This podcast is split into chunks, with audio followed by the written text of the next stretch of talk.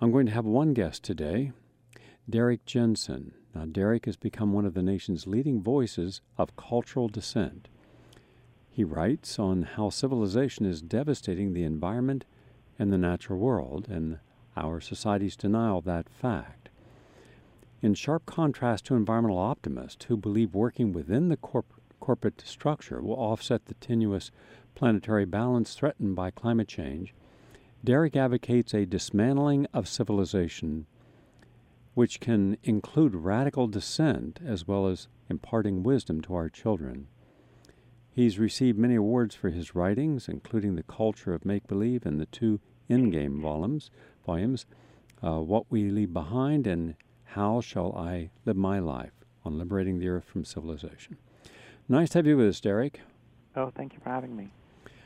Last evening, I watched Michael Moore's new film on democracy, a love story.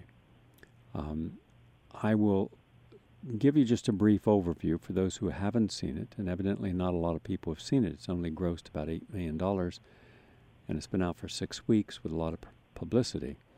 Uh, this is not going to be one of those hits that he's had like uh, Bowling for Columbine or 9 11. It shows the impact of the down economy on people who live in different parts of America. It shows the impact of uh, closing of plants in, uh, in Flint, Michigan, and another uh, plant in Chicago.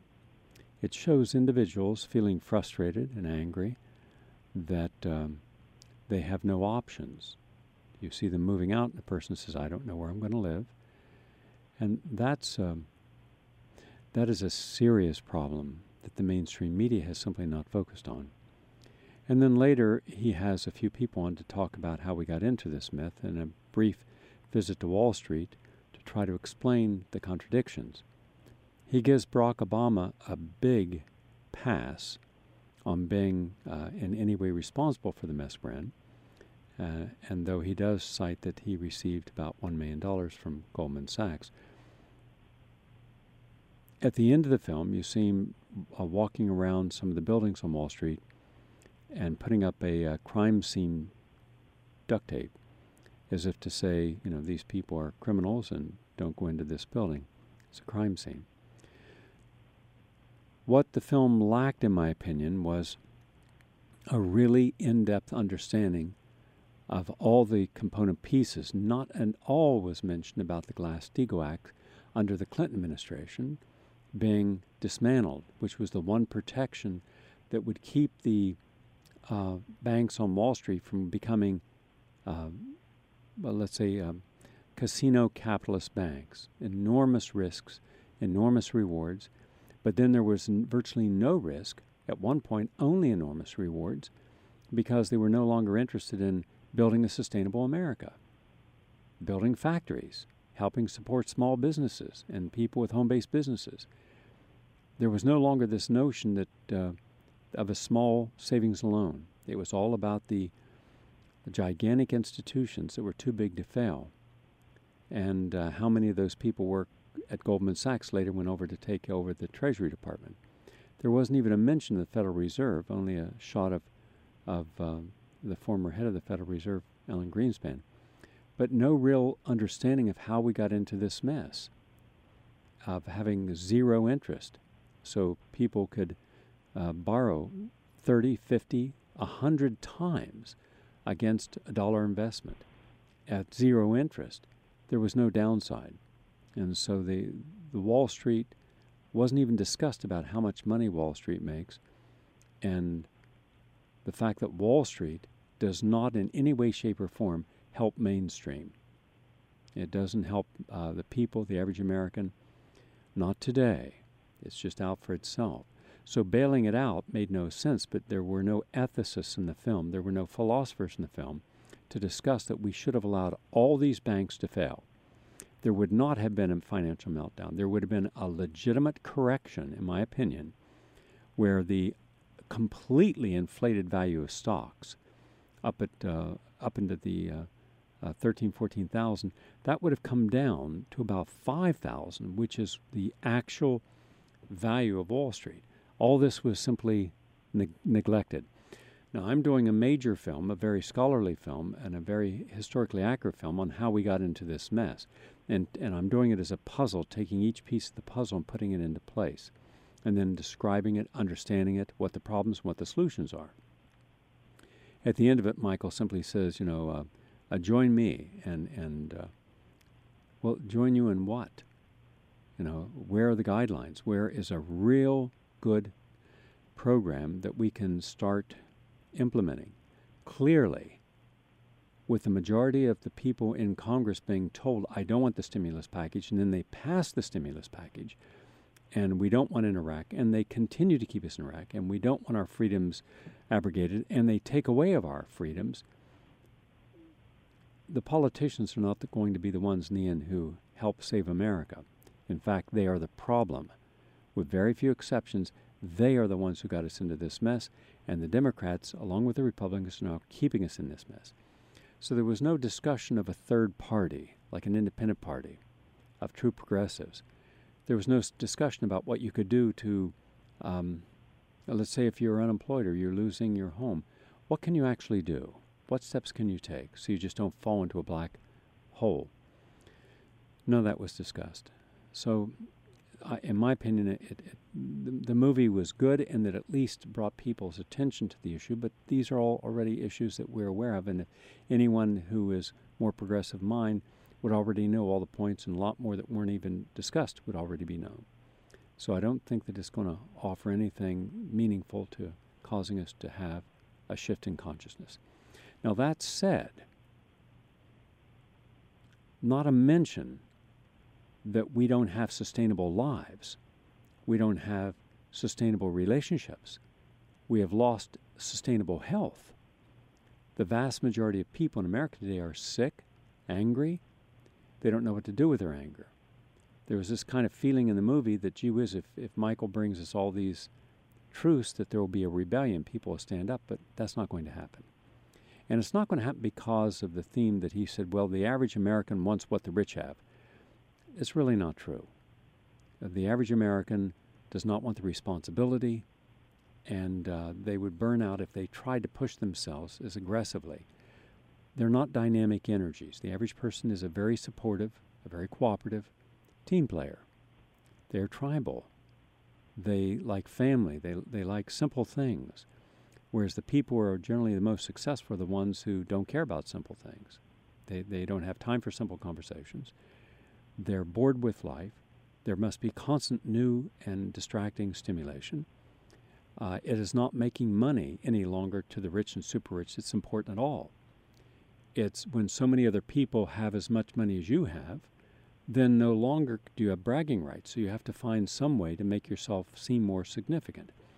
Hence, you don't become rich, you become powerful and rich, means you're a policymaker. People seek you out to say, gee is wise, sage, we're not going to question how you made your money. We're not going to question how many people suffer because of how you made your money. It's just that if you made all this money, we need you to give us your advice, like a Donald Trump. There was no mention of what we have done to the environment, what we have done to cause suffering in other countries and other people, what the free market enterprise has actually engaged in. There was not even a mention of the World Bank or the International Monetary Fund or the World Trade Organization or NAFTA or GATT. Nothing at all. No mention of genetic engineering, of the fact that we're running out of water, that we have states, 16 separate states in America, that the future is not sustainable no matter what we do, including California.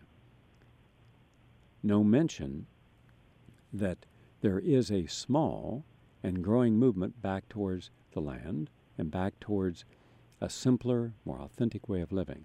No mention that at all.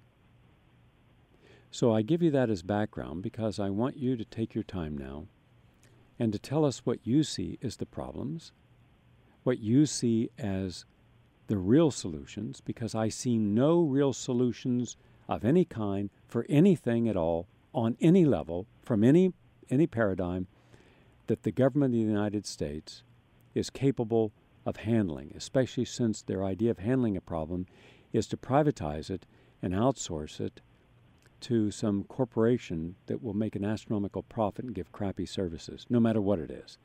And that's what they've done with the environment and everything else. So we have to do something, and we better start being realistic because we're in denial, we're in avoidance phase, we want to turn our backs and walk away the moment a serious conversation of meaningfulness happens anywhere. We are super engaged, virtually addicted, mainstream addiction, hardline addiction to trivia. Things that don't matter, we care about. Things that do matter, we don't want to know about. Now, those are my own personal and subjective feelings. The form is yours. Now, Derrick, take us through what you see through your eyes, the problem and the solution.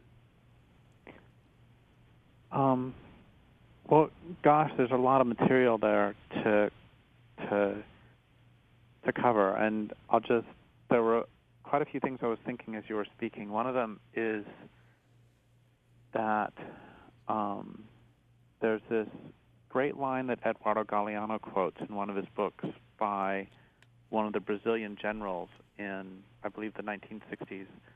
When someone asked him how the economy was doing, he said, The economy is doing very well, the people not so well. And I've been seeing a lot of uh, articles lately about how the recovery is, is here, the depression, the recession's over. Of course, not depression. The recession's over, yay! And of course, unemployment's going to continue to go up. And it raises the question: What is the economy for, and who is the economy for? And that, and that leads to the question, of course, of who who is the government for and what is the government for? That one of there are a lot of lies that we live by, and when we were briefly on the phone a couple of hours ago, um, I mentioned a really fundamental lie that, that this culture is based on, which is the notion that the world consists of resources to be exploited as opposed to other beings that are in a relationship with and we can talk about that. But and that's that's a huge foundational lie of this culture. Um, but but there's one I want to talk about right now, having to do with, you know, you mentioned government a bunch of times. You mentioned NAFTA and GATT and all that. And one of the things that many of us acknowledge in our private lives, in our private thoughts, but we don't talk about so much in public, is the fact that we don't live in a democracy and we pretend we live in a democracy, but but we know we don't. I mean, I ask people all over the country. I've asked this for years, for decades now. Um, do you believe that the government takes better care of corporations or human beings? And everybody laughs because it's a stupid question. I mean, of course we know that it takes better care of corporations, which which don't even actually exist. They're legal fictions. And I was on a panel a couple years ago with um, Vandana Shiva and uh, Kathy Pedler, and then this this wonderful, amazing nun whose whose name I never can remember, and the everybody up on the, and the, the nun has done this great anti-war work, and everybody on the panel understood that we don't live in a democracy. And a little footnote here that people used to laugh a lot in the 1980s and 1970s because the Soviet Politburo was made up of what you know 98% or 99 percent Communist Party members. Oh ho ho, you know, it's a phony democracy. But how many members of the U.S. Congress and I mean House Representatives and Senate are made up of capitalist party members? You know, suddenly we're not laughing quite so hard anymore. It's it's a it's a wonderful. I'm not the first person to comment that it's a two-party, one-party system. And anyway, so so we're, everybody in the panel understands we don't live in democracy, and everybody in the audience understands we don't live in democracy. And the the nun sitting to my left was was talking about her great anti-war work, trying to you know to to to halt the invasion of Iraq, and I suddenly turned to her and I said, "So, how would your how would your work be different if you fully internalized the understanding that we don't live in a democracy? What would you do to stop the war if you fully internalized that understanding?" And she turned to me and she said, "I have no idea. That's a great question." And that's that's a problem that a lot of us act as though we do live in a democracy. That that ultimately, you know, you'll you'll hear some some uh, you know some account of some new horror that the that the government is perpetrating, and you know whether it's 90% of the large fish in the oceans are gone, or there's six to ten times as much plastic as there is phytoplankton in parts of the ocean, and there are there's dioxin in every mother's breast milk on the planet, and we then after we hear of these horrors, what we're always what we're always told to do next is to contact our representatives. Well, it's not my representative. It's the it's Pacific Lumber's representative. It's Sierra Pacific's representative. It's Monsanto's representative. And there are individuals who do really good work. Um, there's a I had a friend when I lived in Spokane, Washington, who was a um, her heart was really great, and she is a state senator now, and I know that she is um, not corruptible, and so there are individuals, but on the whole, the system is set up to serve commerce. The system is not set up to serve sustainability, and it's like I was doing a talk down in um, New Mexico. I was doing a benefit for this uh, this organization that is attempting to stop yet another toxic waste site from going in in another community of poor um, Chicanas, Chicanos and Chicanas, and the uh, the police were consistently arresting the protesters, and they were enforcing the dictates of distant governments and distant states. I'm sorry, distant corporations, and I, at one point in the evening, I, I said to the people in the audience, so what would happen if the police, instead of enforcing the dictates of these distant corporations, what if they instead were actually serving the community? And what if the police were enforcing cancer-free zones? What if the police were enforcing clear-cut free zones or dam-free zones or, for, or rape-free zones for that matter? And we all recognize that that's not that's not really the function of the police. I mean, my place has been getting burglarized a lot lately, and I, I, I went to the cops, of course, and that's that's what we do when we get burglarized. And I got a note from a, a police officer in Chicago a couple of years ago, several years ago, who was reading my book Endgame, and he said, you know, I think that you're putting too much blame on the police, which is not really true. I don't actually blame police that much, but the point is that he said, you know, why is it that he said police, our job is to protect people from sociopaths, and that's what we do. And I wrote back and said, yeah, I think that's a really important thing to do, but how come you protect us primarily from the poor sociopaths? Why don't you protect us from the rich sociopaths who run corporations? And then I also said, why is it that whenever there's a strike, why is it that the police come in to bring the strikers to terms? Why don't they come in and force the capitalists to terms? It's like the next time there's some sort of anti-globalization protest, why don't the cops turn around and start shooting at the uh, WTO representatives because they have much more in, in interest in class interest with us than they do with them. And I didn't I didn't get a response back from him. And wonder why. And part of the problem, this is one of those um, those those those those places we have blinders once again is that um, we somehow end up conflating what is legal, what is the law, with what is moral. And there are many laws which are moral. I, I fully approve of laws against rape, for example. I got no problem with strictures of one sort or another against rape. In fact, I think they should be enforced. But um, just because the government passes a law that says it's okay to um, put certain people into concentration camps, that doesn't make it okay. Or the law, or the government passes laws saying it's okay to um, force people of certain colors to have passes, apartheid, passes before they can go anywhere. And before we plant at those at those notions, we should also recognize in the United States about one third of all African American males from the ages of 18 and 35 are under, under so-called criminal justice supervision and that's a scale the KKK can only dream of. So I know I'm going all over the place with this, but those are just a few of the things I was thinking, and they all come back to I think we really need to question the um, the function of both the economy and and we hear some talking head on the, on the television saying, "So we want the U.S. economy to grow." Well, do we want the U.S. economy to grow? Do we really want the U.S. economy to exist? What's the function of the U.S. economy? I think those are questions we really need to be asking. I don't believe that we can talk about a U.S. economy. There is no U.S. economy. That's a myth. you have multiple economies. The economy, if you're trading just in derivatives and credit default swaps and and uh, very exotic uh, securities, uh, for example, um, oh, you could take water, oil, gas, food, and those are tradable commodities. You can you can manipulate those. You can play heavy in them. You can bet them going up or going down.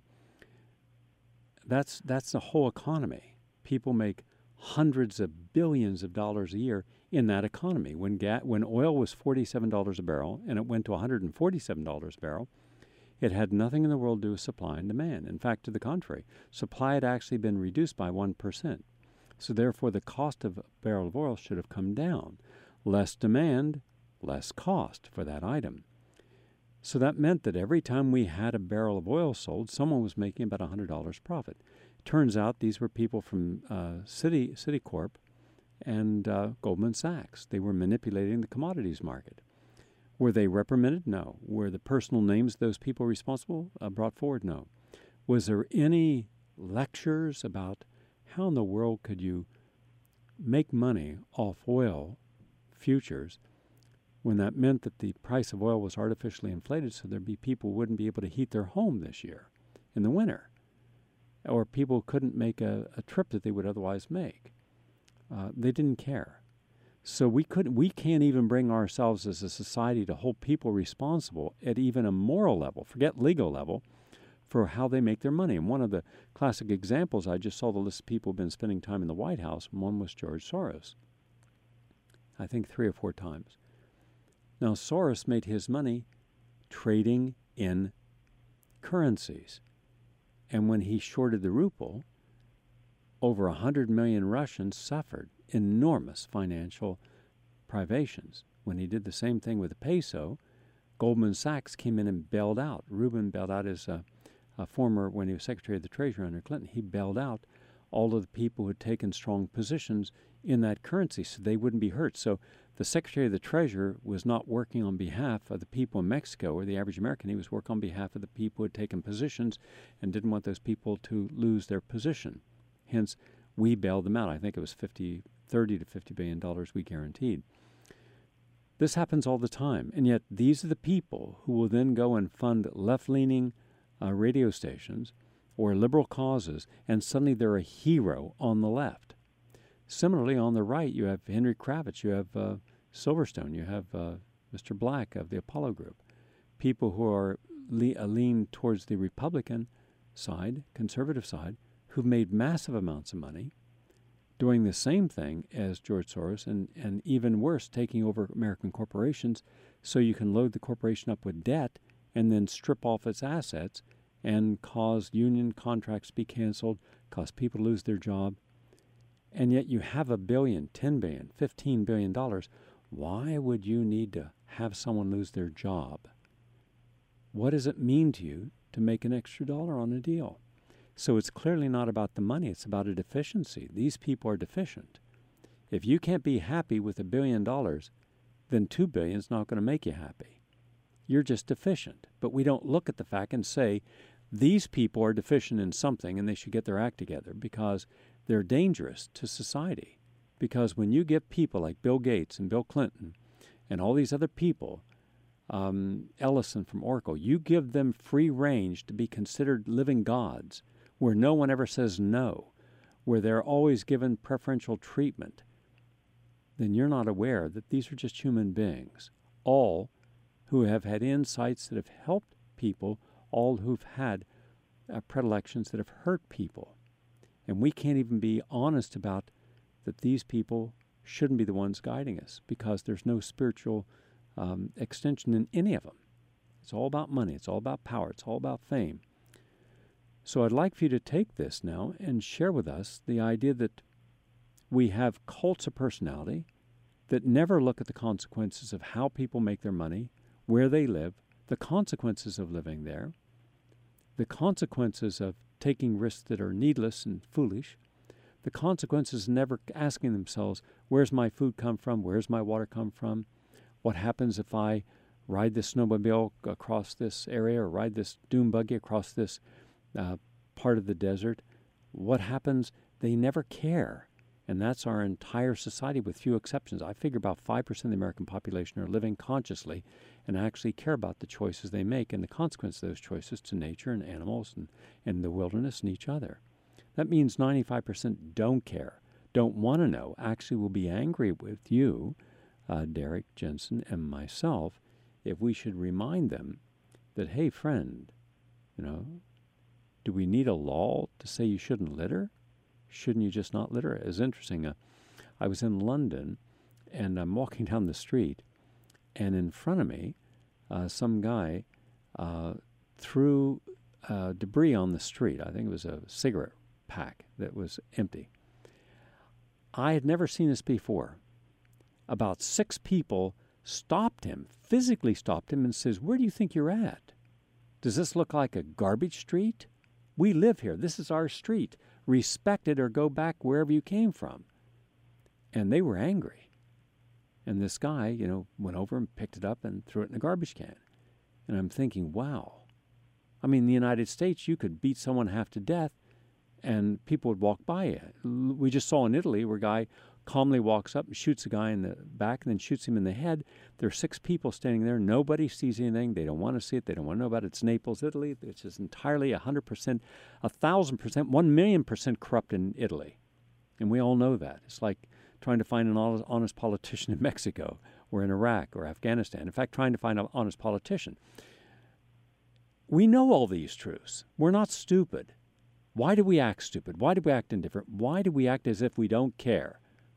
As long as it's not us getting nailed, why do we care that anybody else does, that indigenous tribes, that kids are dying, that there are 50 million hungry Americans tonight, uh, 12 million children are going to go to bed hungry tonight, that there are 100 million poor people, that, uh, that over 6 million people uh, don't know where to live, uh, 20 million people don't have jobs. We don't care because you don't see any protest. You see no protest.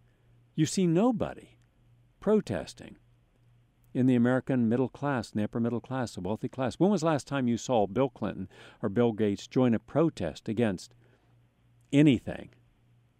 Can you name me, Derrick? Can you name me any news anchor that actually took off the camera and microphone and says, you know something, this is important to show some support, some solidarity. Let's let's support this cause. Well, Can you name me the journalist? I can name some uh, uh, right wing propagandists who have done that against healthcare. Yeah. Um, but that's politically motivated, and that is not helping a common cause oh, of, course, of, sustainability. Absolutely. It's not humanistic and it's not spiritual. It is purely a political machination, and that isn't relevant. Oh, of course, of course. Um, a couple of things. I think that one of the reasons that uh, Well, there's, there's a few things. One of the things I think is very important for us to recognize is that um, this culture itself is has the characteristics of a sociopath, and it perceives others as objects. It doesn't have empathy. Um, it perceives others only how they can be useful.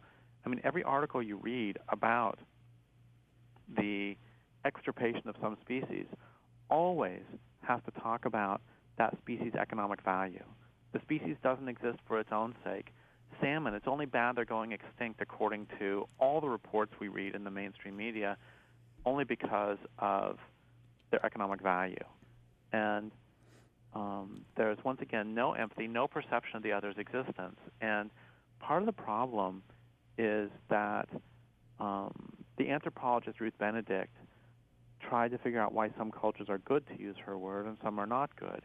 Some of them are very peaceful. Um, the people are fairly happy. Women are treated well. Children are treated well.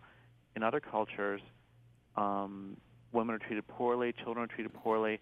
A lot of war, a lot of competition. People are generally not very happy.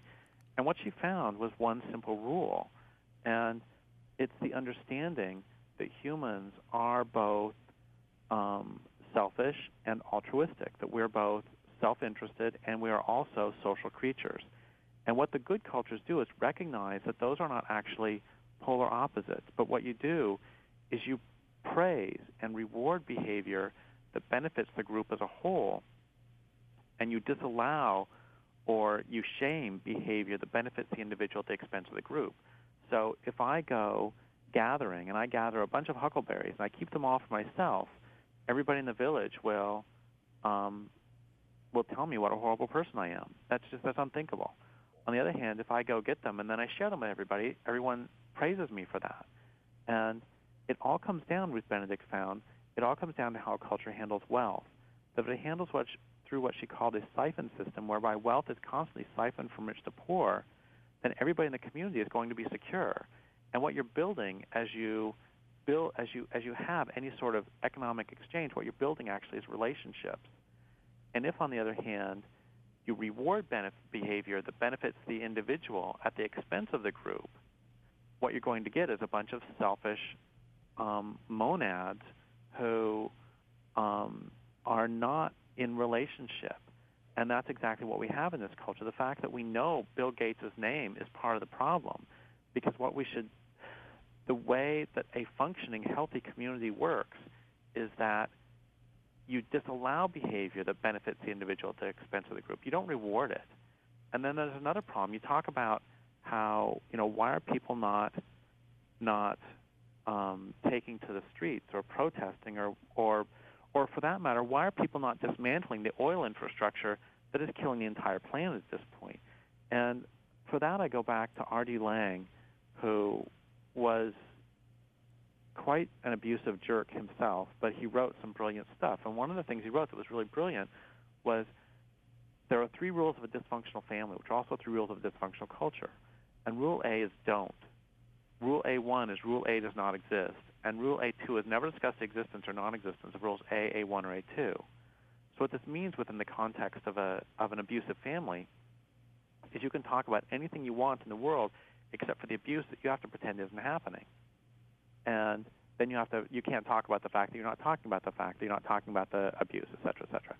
And in in a larger dysfunctional culture, you know, we can talk about all the trivia that you mentioned. We can talk about Brad and Angelina. We can talk about the fact that the New York Yankees are three to two over the Phillies, and and gosh, is Cole Hamels going to be able to have a good game, and who's going to pitch Game Six? We can talk about all that stuff until we just die, but we can't talk about the corporations that are killing the planet. We can't talk about the fact that the social reward systems for this entire culture are messed up. We can't talk about the fact that this culture is inherently unsustainable, going back for 6,000 years. We can't talk about the fact that this culture destroys every indigenous culture it encounters. We can't talk about the fact that 25 the gold standard study is that 25% of all women in this culture are raped in their lifetime, and only 19% fend off rape attempts. And the women I know say those figures are low.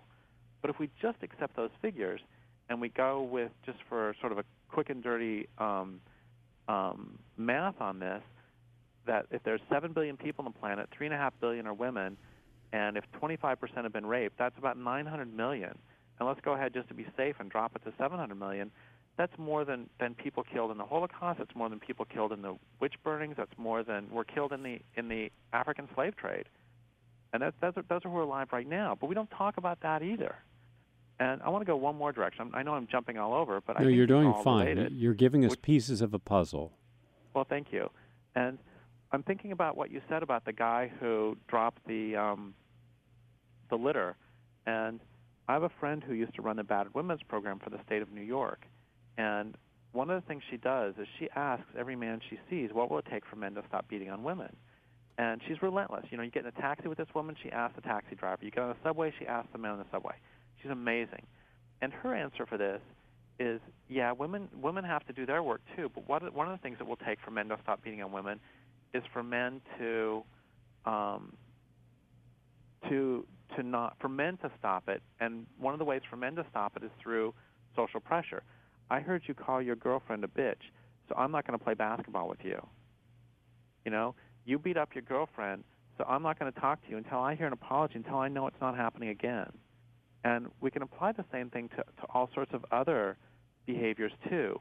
I mean, for crying out loud, um, you know, a lot of generals are considered war heroes, but the truth is that if the Nuremberg principles were applied to the top U.S. generals and the top U.S. politicians, they would suffer the same fate as the Nazi war criminals because they've waged offensive and illegal war, they've countenanced torture, they've committed crimes against humanity, they've committed they've committed war crimes, and um, but they're considered um, untouchable and un. If you uh, if you say that um, if you don't praise them, then you're committing blasphemy. You're going back to the R.D. Laing's three rules of a dysfunctional culture, family or culture. And that's one of the things I think we need to do. I mean, this is this is not a solution to the larger problems of this culture killing the planet, but it's one of the first things we need to do. Is if the first rule of a dysfunctional family is don't, then the first rule of breaking that is to start speaking out openly and honestly. It's like we always hear we're supposed to speak truth to power, and I don't remember who it was who said that he doesn't believe in speaking truth to power because those in power don't care anyway. What he believes in doing is speaking truth about power. And I think that that's desperately important. It's like a lot of my indigenous friends say to me that the first and most important step we have to take is that we need to decolonize our hearts and minds. That we need to, or to take it away, a doctor friend of mine says, the first step toward cure is proper diagnosis. And so we need to start speaking out against um, against capitalism itself.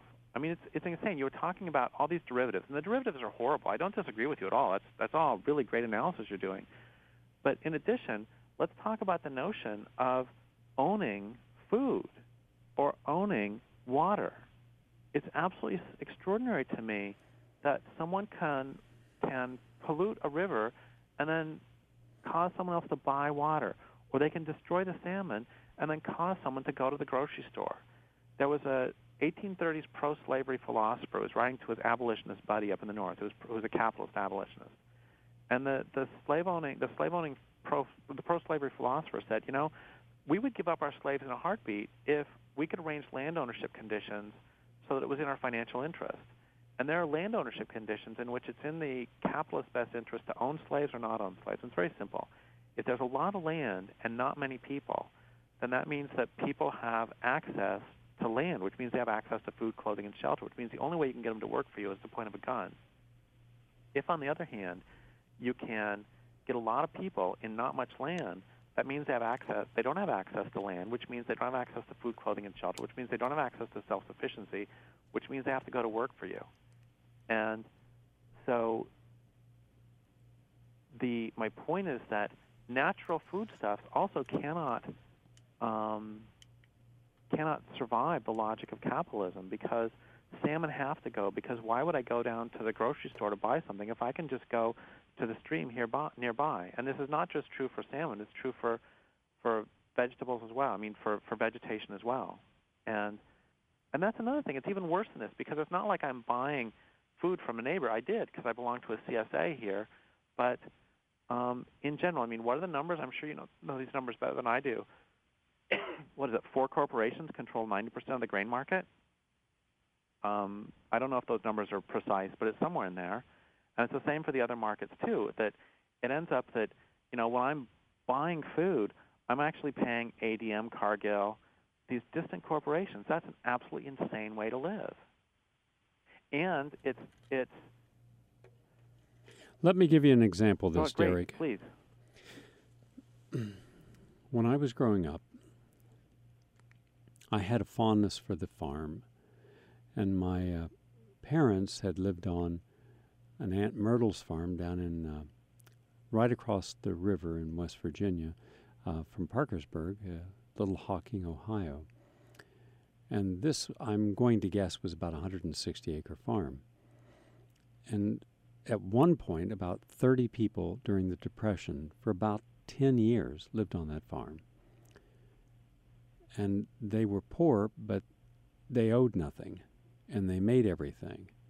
They had sheep that they sheared for their wool.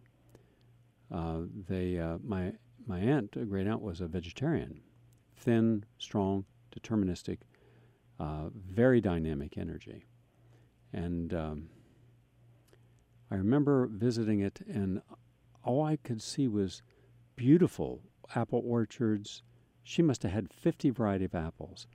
Then she had nut trees. She also had uh, at least seven different fields of grains. She also had in a barn that was immaculately clean, she had barrels. And these are those old 55 gallon big wooden barrels. And, uh, and they were packed with different types of dried fruits. And she had a root cellar about seven, eight feet underground, all bricked. And she had wooden baskets with uh, rutabaga and kohlrabi and uh, parsnips and persim uh, uh and um, not persimmons. Um, uh, let's see, there was sweet potatoes and potatoes. all of the uh, dried cold that stayed about 55 degrees produce. She also had items in the ground that were never taken out unless it was needed. And she had a cheese barn where she made cheese. She had herbs hanging in the top of the a barn and I, and it was interesting because they were dried, and then she would put them in bags and label them, and there were hundreds of them. They were all culinary and, and medicinal herbs, and people would come around and say, "Well, I need this," and, I, and she'd go in there and she'd bring them out a bag of herbs, give them to them, and I never saw her sell anything. Everything was bartered, everything was traded, and um, and she didn't have the time to do the weaving so someone would always bring over fresh quilts, and in return, they'd get food. Now, I guesstimated, and uh, again, I was a kid, so I don't know exactly, but I'm going to guesstimate that she was growing at any given time and, and drying and storing about 300 different types of food products. I know that she had at least 40 different types of fruit. And she did this all herself.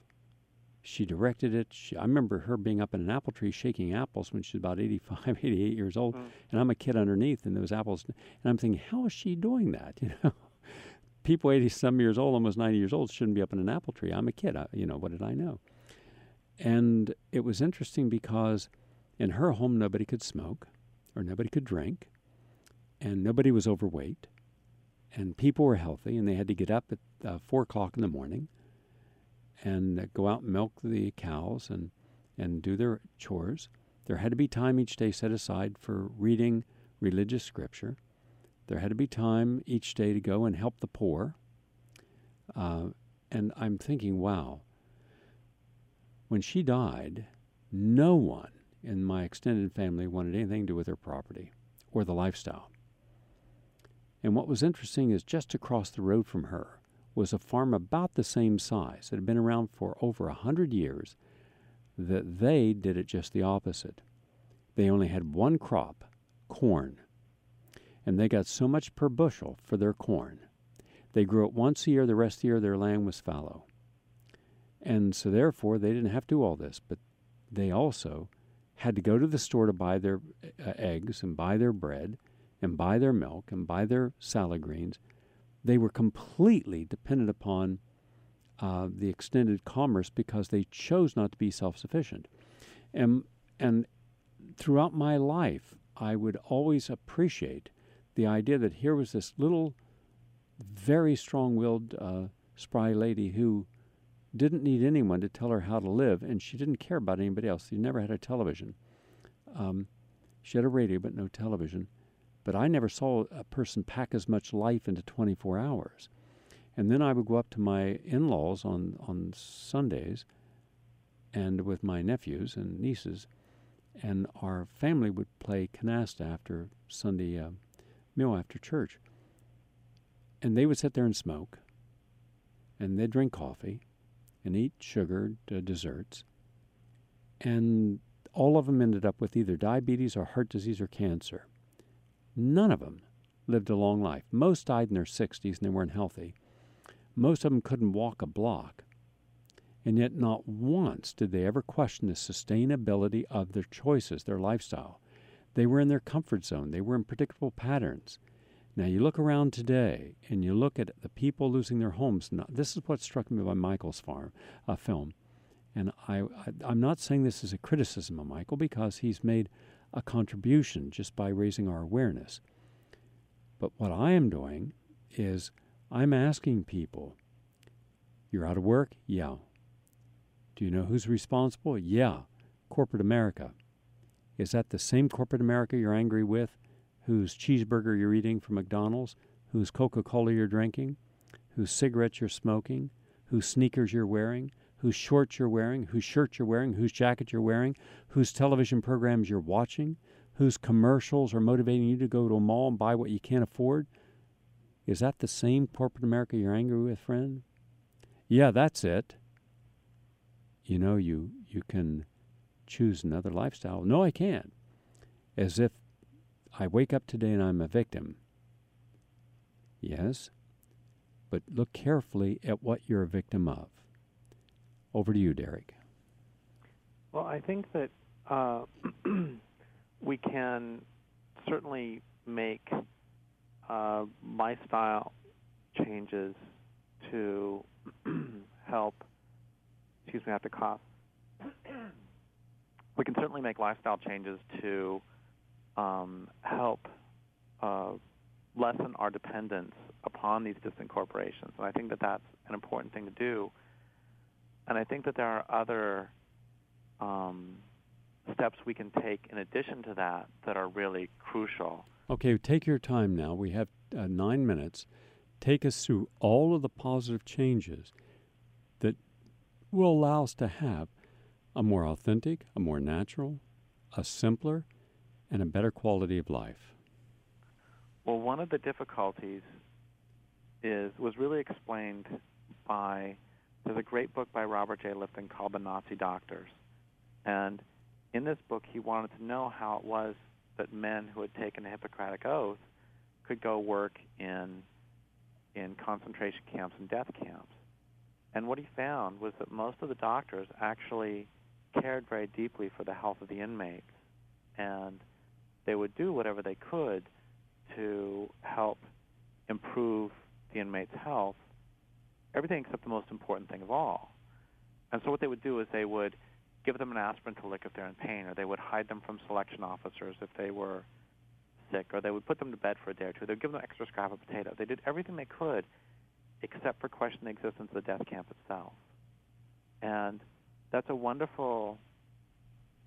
Uh, the book is perhaps it's one of the three or four most important books I've ever read, in part because that's what I see all the time too. That as an environmentalist, as an activist, I see myself and I see so many other people. What we do is we're doing everything we can to protect this or that piece of ground, or to protect this or that species whom we love, or to to do whatever we can, except for questioning the foundation, the questioning existence itself of this whole death camp culture, this culture that's turning the entire world into a work camp and then a death camp. And I think one of the things we need to do is to separate ourselves from this, and this can be on every level from the smallest to the biggest. It's like a friend of mine called me up and said, "How much longer do you think we're going to be in Iraq?" I said, "We're in Iraq? I thought we're in Northern California." I was like, "How much longer do you think our troops are going to be in Iraq?" I said, "I got troops." And my point is that separating just on that little small scale of saying it's not me. I'm not Weyerhaeuser. I'm not deforesting. I'm not the U.S. government. I didn't invade Iraq. I need to separate myself from that and make my loyalty with the the victims of this culture and with the natural world. And that's another part. As I was doing this radio interview, it was just horrible. It was this this right wing property rights uber Allah's Bible thumper from San Diego or from Santa Barbara, and he was just horrible and I was talking about how the salmon are getting hammered and sharks are getting hammered, and and that um, 90% of large fish in the oceans are gone. Back to every mother's breast milk. And he was saying the same thing again and again, which is, you know, that's all fine, Derrick, but let's get back in the real world.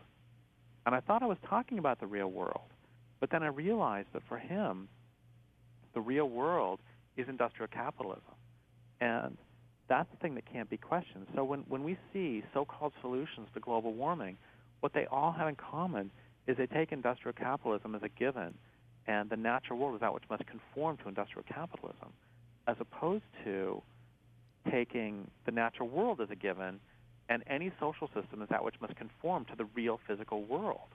And it's a stunning conceit. And so my point is that one of the first things I think we need to do is to really separate ourselves from it and to say, I'm not the problem. Um, I'm going to be part of the solution, and that is to recognize that the problem is the entire system itself.